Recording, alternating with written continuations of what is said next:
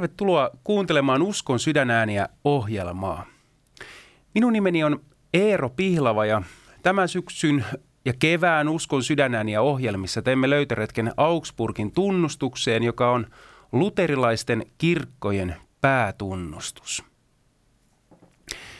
Nyt Augsburgin tunnustuksessa on 28 eripituista opin kappaletta. Ja tänään vuorossa on niistä 20.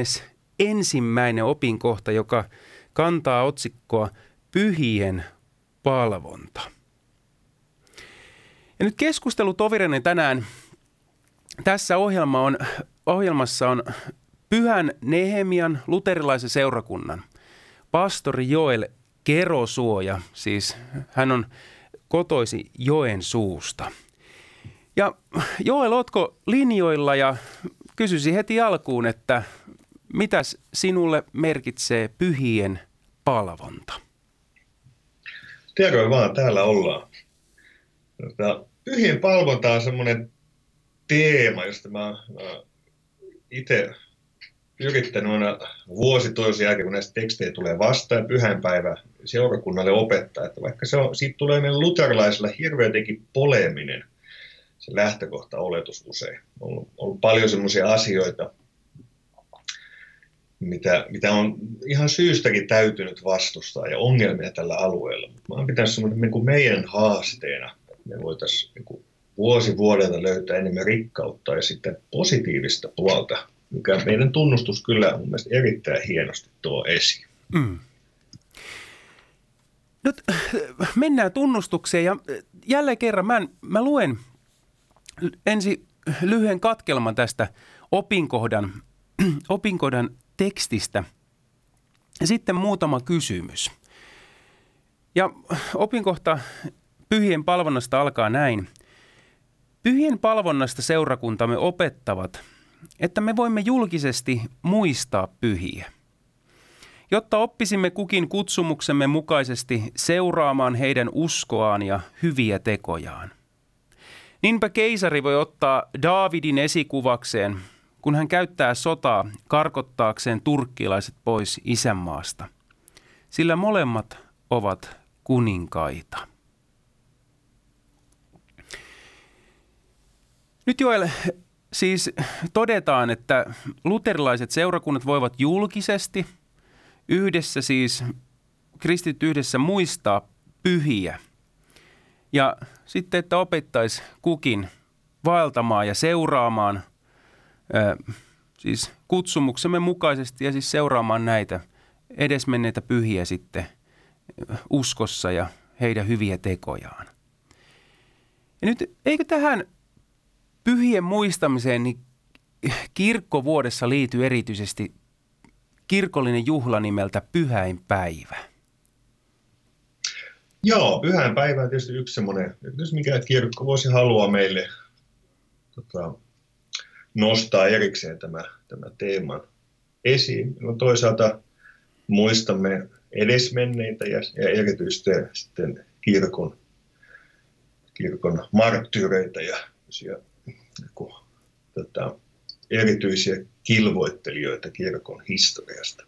Mm. Ja siinä mä että kirkko haluaa seurata sitä samaa, mikä oikeastaan löytyy jo, jo raamatusta, että katsotaan vaikka hebrealaiskirja 11, missä luotellaan tässä, sillä seurakunnalla näitä menneitä Jumalan valtakunnan pyhiä, jotka on jo kilvoituksessa käyneet ja ei mitään virheettömiä tota, ongelmattomia henkilöitä suinkaan olleet. Mutta mut he olivat Jumalan valtakunnan taistelijoita. Ja, ja samoin me saamme palata esimerkiksi sitten Uuden testamentin varhaiskirkon pyhiin ja, ja, ja, ja niin kuin viittasin aiemmin tähän positiiviseen puoleen, että, että esimerkiksi Lutherilta usein sanotaan, että kuinka hän vastusti Marian palvontaa ja, ja osoitti sormella kirkon historian saatossa ikään kuin vääristyneeseen traditioon. Mutta samaan aikaan, että, on hyvä muistaa, että miten Luther opettaa positiivisesti Mariasta. Mm. Että, että Maria nousee Lutherilla ikään kuin jokaisen kristityn esikuvaksi.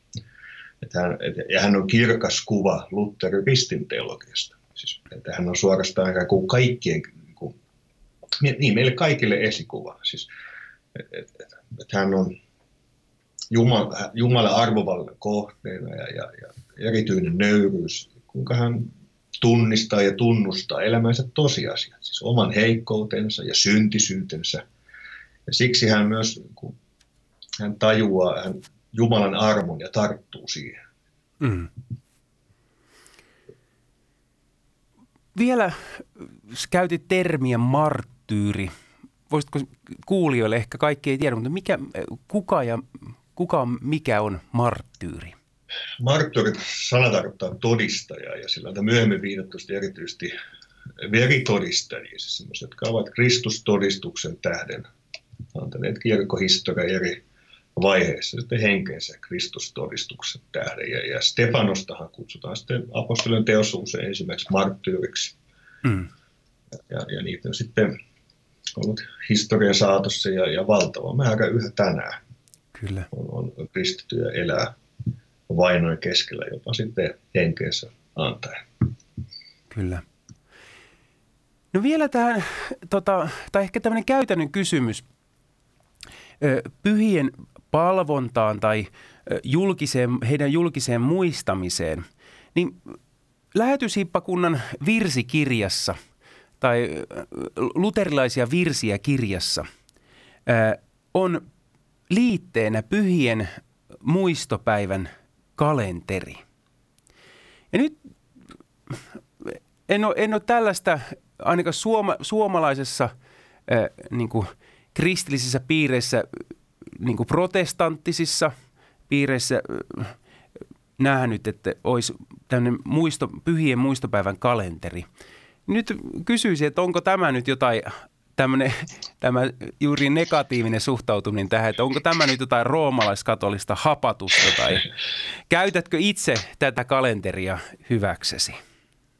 No, tota, täytyy tunnustaa, että harmillisen vähän on tullut kyllä käytettyä sitä kalenteria, kun, kun tota, tutkaitua ja, ja huomaa, että monet hahmot siellä on itselle kyllä vähän vieraampia, mutta samalla mä olen varsin iloinen, että se on siellä. Ja itsellä on vähän projekti, että tässä niin kuin vuosien myötä ottaa selvää, että, että niistä, ketkä ei ole itselle tuttu, että ketäs nämä miehet ja naiset oikein olivatkaan. Mm. Ja mä ajattelen, että se, se hienous se on siellä, se juuri niin kuin alleviivaa sitä, että, että sen lisäksi, että on niin kuin joskus tuotava esiin, että mitä sitten ongelmallisia mitä on ongelmallinen pyhien palvonta. Me voitaisiin yhdessä etsiä, että mitä on niin myönteisessä mielessä. Ja ei vaan keskitytä tuhahtelemaan, että, että, että kamalaa, mitä kaikkea, kaikkea tapahtuu. Ja, ja se, niin voisi sanoa, se luterilainen niin jaottelu tunnustuksessa, että, että, mitä, me, että mitä on sitten se oikea. Se lyhyesti nostaa, että ensinnäkin on, on kiitos. Mm-hmm. Siis, että, että meidän me saamme kiittää Jumalaa, että hän on ylipäätään armossa osoittanut tahtovansa pelastaa ihmisiä ja antanut kirkolle näitä suuria opettajia ja, ja henkilöitä, jotka on erityisellä tavalla todistanut Jumalasta ja, ja evankeliumin vaikutukset heidän omassa elämässään. Me kiitämme heistä. Ja toinen taas kunnioittamisen muoto tähtää meidän oma myös uskon vahvistukseen. Siis, että kun me nähdään vaikka jollekin esimerkiksi Pietarille annetaan anteeksi Kristuksen kieltäminen, niin mekin rohkaistumme vahvemmin uskomaan, että, että armo on, on, on, niin, on suuri, missä synti on suuri. Siis, ja, ja me usein käytetään synnin tunnustusta. Me muistetaan, kuinka syntistä naista fariseuksen huoneessa ja, ja juuri mestareissa kieltänyttä Pietaria ja ryöväri ristin puussa. Siis ne on nämä pyhät voivat olla monenlaisia. Siis että se heidän nämä, nämä kohtaamiset ja elämän todistus voi, voi vahvistaa meitä monella tavalla. Mm. Ja sitten vielä kolmantena, tässä on tämä, tämä kiitos ja tämä meidän uskon vahvistus. Ja sitten kolmantena, on kunnioittamisen muotona, on myös se, että me, me jäljittelemme ja seuraamme pyhiä. Siis me olemme seurata heidän, heidän uskoa ja, ja, ja myös muita hyviä tekoja, joita jokainen kristitty on oman kutsumuksensa puitteissa kutsuttu ja lähetetty seuraamaan. Ja, ja, ja siksi että pyhien muistaminen ei ole mitään vierasta hapatusta, vaan, vaan, vaan se, että, että, että ongelmista, huolimatta että historiassa on ollut, niin on tarpeen etsiä sitä rikkautta kristilliseen elämään myös sieltä, ja se voi olla, voi olla suurena lahjana meille. Mm. Hyvät kuulijat, kuuntelette Usko sydänääni ohjelmaa. Minun nimeni on Eero Pihlava ja keskustelen tänään pastori Joel Kerosuon kanssa luterilaisten kirkkojen opetuksesta pyhien palvontaa koskien. Nyt Joel, opin kohta jatkuu sitten vielä kappaleella ja muutama kysymys vielä tahdo tänään esittää siitä sinulle. Ja teksti jatkuu näin. Mutta raamattu ei neuvo kääntymään pyhien puoleen ja pyytämään heiltä apua. Sillä se asettaa yksin Kristuksen meidän eteemme välittäjäksi, sovituksen välineeksi, ylimmäiseksi papiksi ja esirukoilijaksi. Häntä tulee huutaa avuksi ja hän on luvannut kuulla meidän rukouksemme. Tämä palvonta on hänelle mieleen erityisesti silloin, kun hänen puolensa käännytään kaikissa ahdistuksissa – ja lainaus, jos joku syntiä tekee, niin meillä on puolustaja isän tyköön, tykönä ja niin edelleen. Ja lainaus oli ensimmäisen Johanneksen kirjeen toisesta luvusta. Joel kysyisin sitä, että minkälaista oli ensinnäkin se keskiajan, tämän tekstin siis historiallisen kontekstin tilanneympäristön, niin mi- millaista oli siinä tilanteen, tilanneympäristössä pyhimysten palvonta?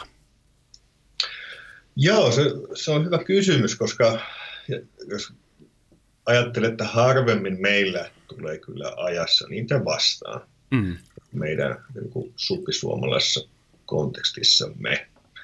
Että se perusjuttu on siellä, että, että on, on hirveä määrä näitä kirkohistoria pyhiä, ja joille sitten määritelty ikään kuin jokin oma alue, jolloin heitä lähestyttiin. Mm. Jos oli vaikka lähdössä matkalle, niin sitten rukoile tuota pyhää. Ja jos on sairas, niin rukoile tuota. Ja jos soitan viulua, niin tuota ja tuota. Ja, ja joka asialle oma pyhänsä. Ja heistä muodostui vähän tämmöisiä kuin välittäjiä. Suoraan lähesty Jumalaa, vaan että nämä pyhät tai taivaalliset ystävät sitten puhuvat, puhuvat puolesta. Mm. Ja, ja se, että kuitenkin harva meistä nyt sitten huutaa pyhää Antoniosta avuksi kadonneen piponsa löytämiseksi. Tai, hm. ja samoin kuin, että vaikka lähetyshippakunnassakin ei varmaankaan papit lue, lukee aika vähän maksusta nurkkamessuja kierstulessa olevien auttamiseksi. Ja niin kuin, että se, että se, se, se maailma, mihin tunnustuskirjat viittaa, niin se, se on joskus meille niin haastava avattava, koska se ei ole, se ei ole tuttu se vastaus. Tai, tai se, se, se, se ympäristö ei meille, meille tuttu, mihin vastataan. Mm. Ja, mutta tämä on se lyhyesti, että ikään kuin, ää, niin kuin viittasi tuohon, että yksi on välimies, siis Raamattu asettaa Kristuksen meidän eteemme välittäjäksi. Hän on sovituksen väline, hän on ylimmäinen pappi, esiruko, esirukoilija – Mm. Ja, ja meitä kun kehotetaan huutamaan häntä avuksi. Ja, ja pyhät, meillä ei ole semmoista lupausta raamatussa, että he, että he toimisi jonkinlaisena välittäjinä suhteessa Jumalaan. Me emme huuda heitä avuksemme, vaan, vaan me tahdomme ikään kuin heidän esimerkinkin rohkaisemana avuksemme Kristusta. Kyllä. Joel, kiitos paljon ajastasi. Hyvät kuulijat, olette, olette kuunnelleet Usko sydänääniä ohjelmaa ja tänään aiheena oli siis pyhien palvonta ja mitä luterilainen kirkko siitä opettaa. Ja tänään puhuttiin että todella, että on se positiivinen suhtautuminen ja suhtautumistapa ja kirkolla tulisi olla myös rohkeus tähän näihin todistajiin ja tota, he, heistä kiittää ja heitä seurata uskossa ja hyvissä teoissa, mutta myös siitä negatiivisesta puolesta. Ja erityisesti sitten siihen liittyen se, että on vain yksi välittäjä, sovitusväline, esirukoilija, joka on meille luvattu ja hän on Jeesus Kristus. Paljon Jumalan siunausta sinulle Joel, teidän perheelle, seurakunnalle ja teille myös kuulijat. Kiitos paljon, mukava ollut vieraana.